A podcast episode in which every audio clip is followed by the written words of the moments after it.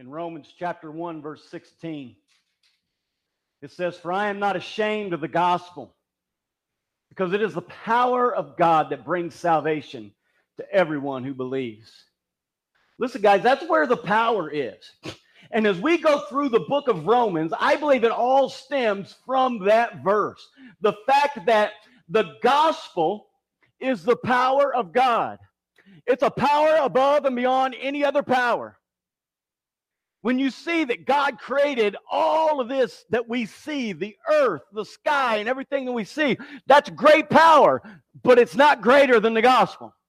When we read in the scripture of people being healed of blindness, that's great power, but it's not the same as the power of the gospel.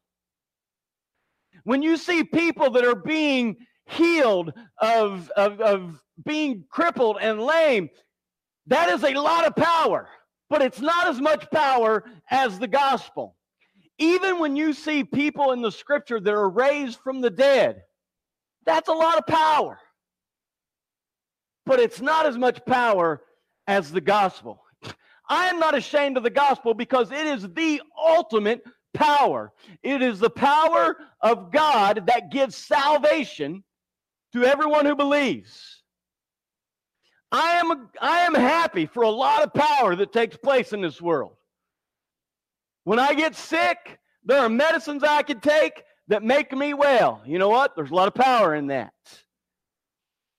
If I have to have surgery, if something's going on inside of my body, and there are surgeons that have taken a whole lot of education and spent a whole lot of money on that education so that they can know how to operate on me successfully. Anybody can operate on you, right? but you want somebody who can operate on you successfully. There's a lot of power in that. But it's nowhere close to the power of salvation, of spending eternity in heaven with God and His Son and the saints that have gone on before us. I am not ashamed of that gospel. Some people may make fun of me. That's okay. Some people may laugh. That's okay. Some people may look at me and go, Don't you believe in science? That's okay. I do, but that's okay if you think I don't. I don't believe there's a contradiction between God and science. Matter of fact, God created science. Okay? Now, there may be a contradiction between God and some scientists, but there's not a contradiction between God and science. But as powerful as science may be, it is not as powerful as the gospel that is the power of God to give salvation to everyone who believes. As we have gone through the book of Romans, we have seen that in those first four chapters, Paul gives an, a, a basic explanation of the gospel.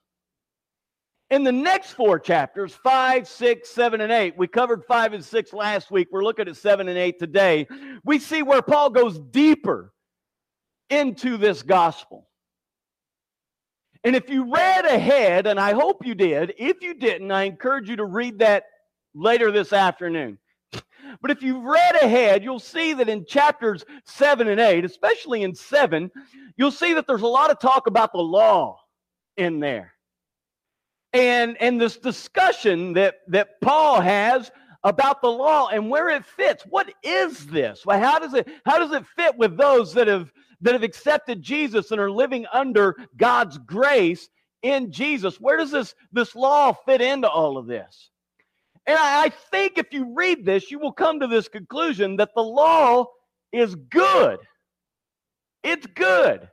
Sometimes we talk about the law, and in the law, I'm referring to the Old Testament and the New Testament, where there's rules and regulations and stuff like that. And sometimes we downplay that stuff because we're under grace. But we don't need to ignore the law. The law is good, but it's limited. It's good, but it's limited in what it could do. Why is it good? The law gives us, it shows us God's character. it gives us an understanding of who God is and, and what characteristics make him. We identify better with him in that. The law shows us God's character. It teaches us God's will. What is it God wants us to do? And the law also identifies sin.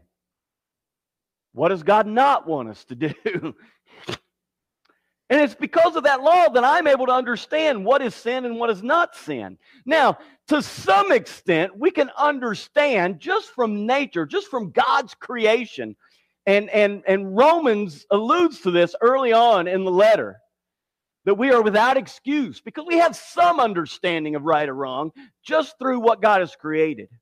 But through the law, we have a much better understanding of what is right or wrong because it identifies sin.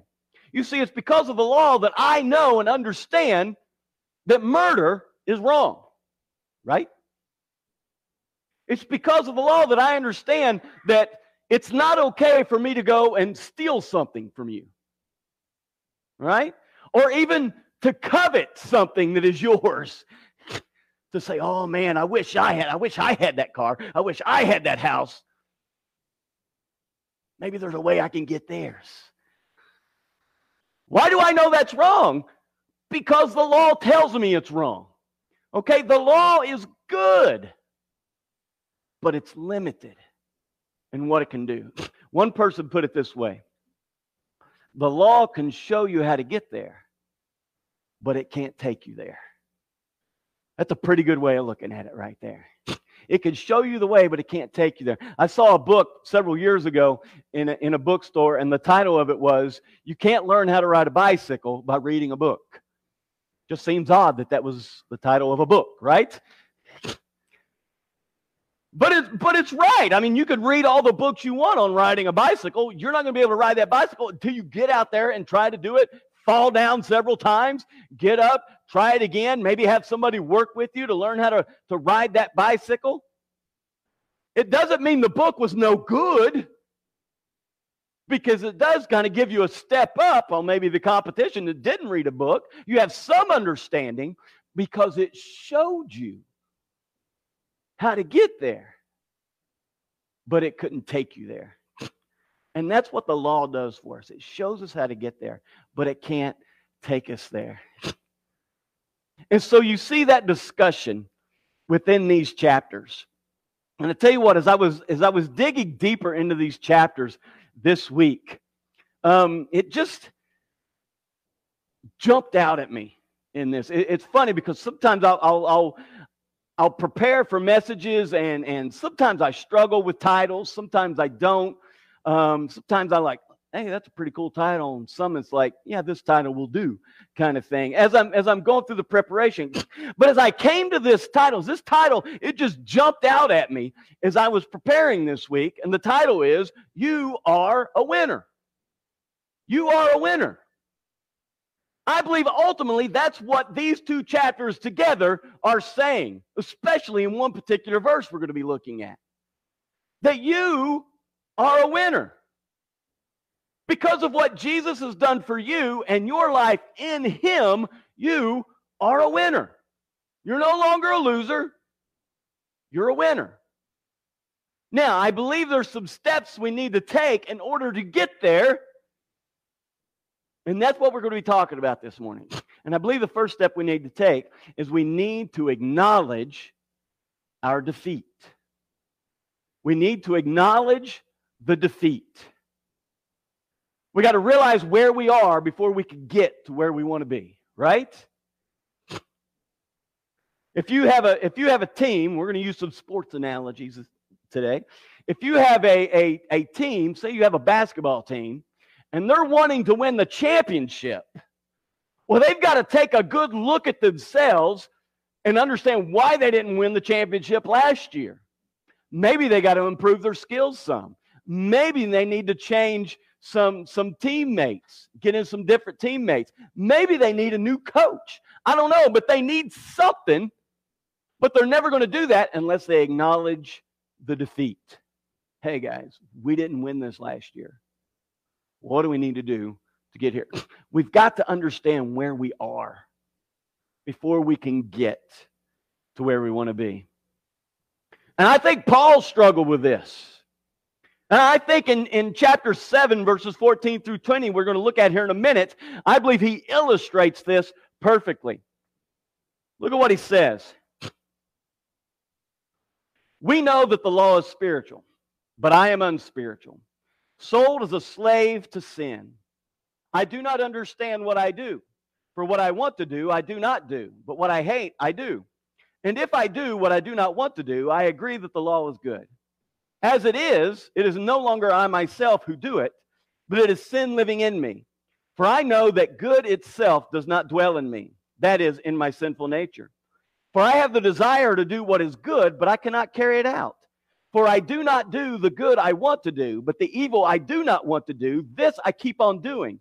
Now, if I do what I do not want to do, it is no longer I who do it, but it is sin living in me that does it. What the what? What?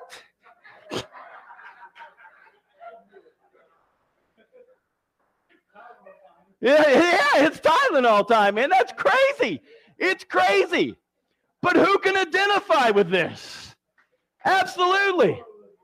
Absolutely. There's this good you want to do. You really want to do it, but you don't do it for some reason. And then there's this other stuff that you don't want to do. You end up doing that very thing. And you end up being torn between the two. I like to call this the doo doo passage. Okay? Because it's in the midst of these situations, we just find ourselves in a whole lot of doo doo. Okay? And yes, you could take the double meaning of that. All right? We struggle, guys. We struggle. We know the good that we want to do, and yet we struggle to, to follow through with that, to actually do it. And yet we know the evil that we do not want to do, and we end up doing that very thing and it wears us down. It wears us out. Our heart is torn between the good we want to do and staying away from the bad that we do not want to do. We talked a little bit about this last week when we put to, to, to the in the grave that dead person in baptism when we come up the new creation. It's a beautiful thing. The bad thing about it is is that dead person wants to resurrect too, right? They're like, hey, remember me? We spent a lot of years together. Don't leave me alone.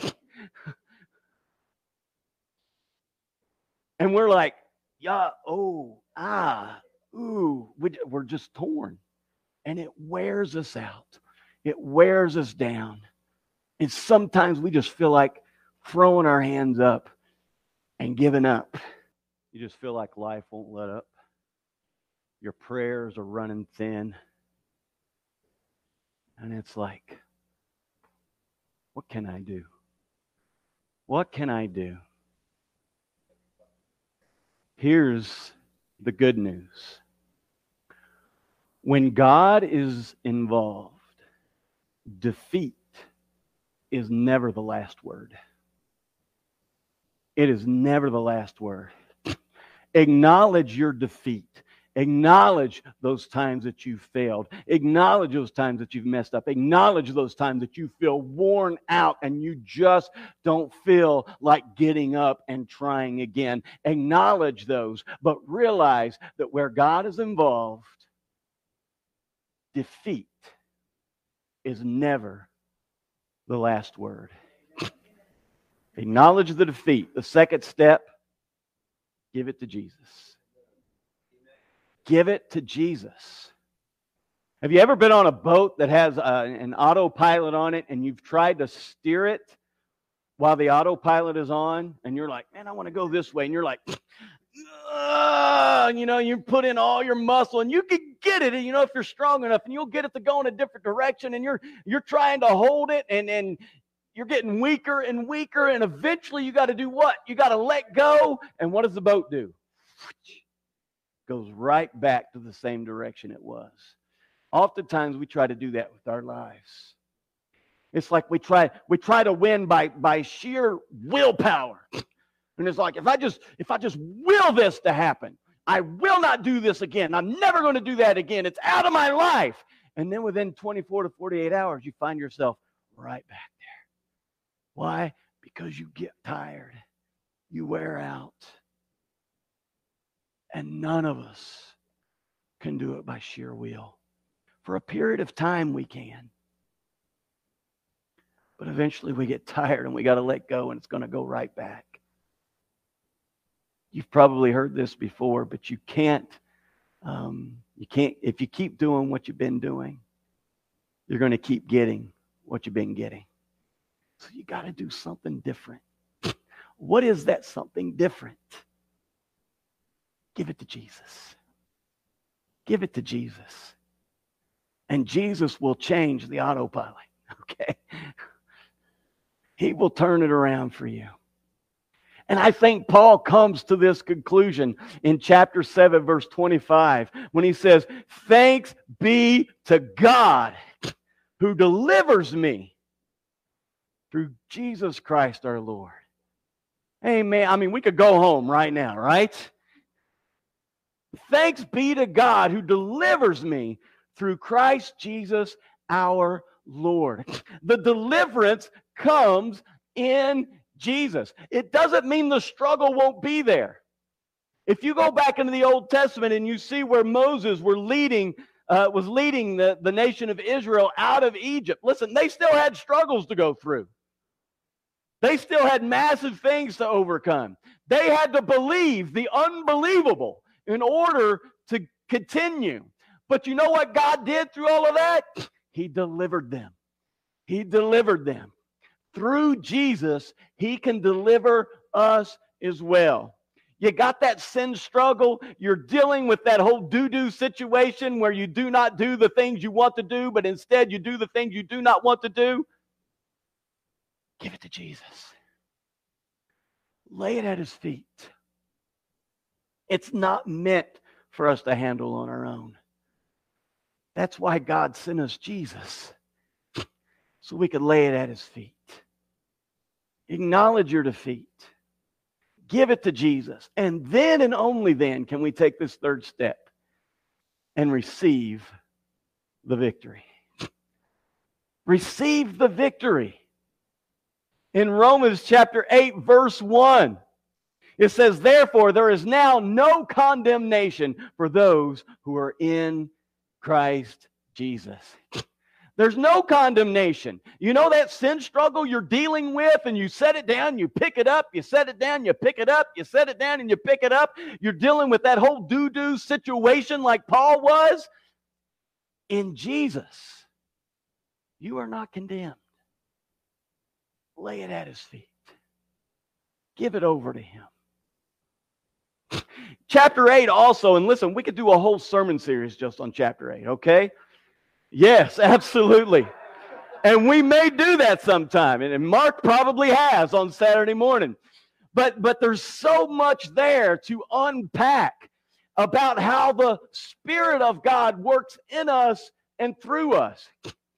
In verse 11 of chapter 8 of Romans, it says, If the spirit of him who raised Jesus from the dead lives in you, then he who raised Christ from the dead will bring life to your mortal bodies through his spirit who lives in you.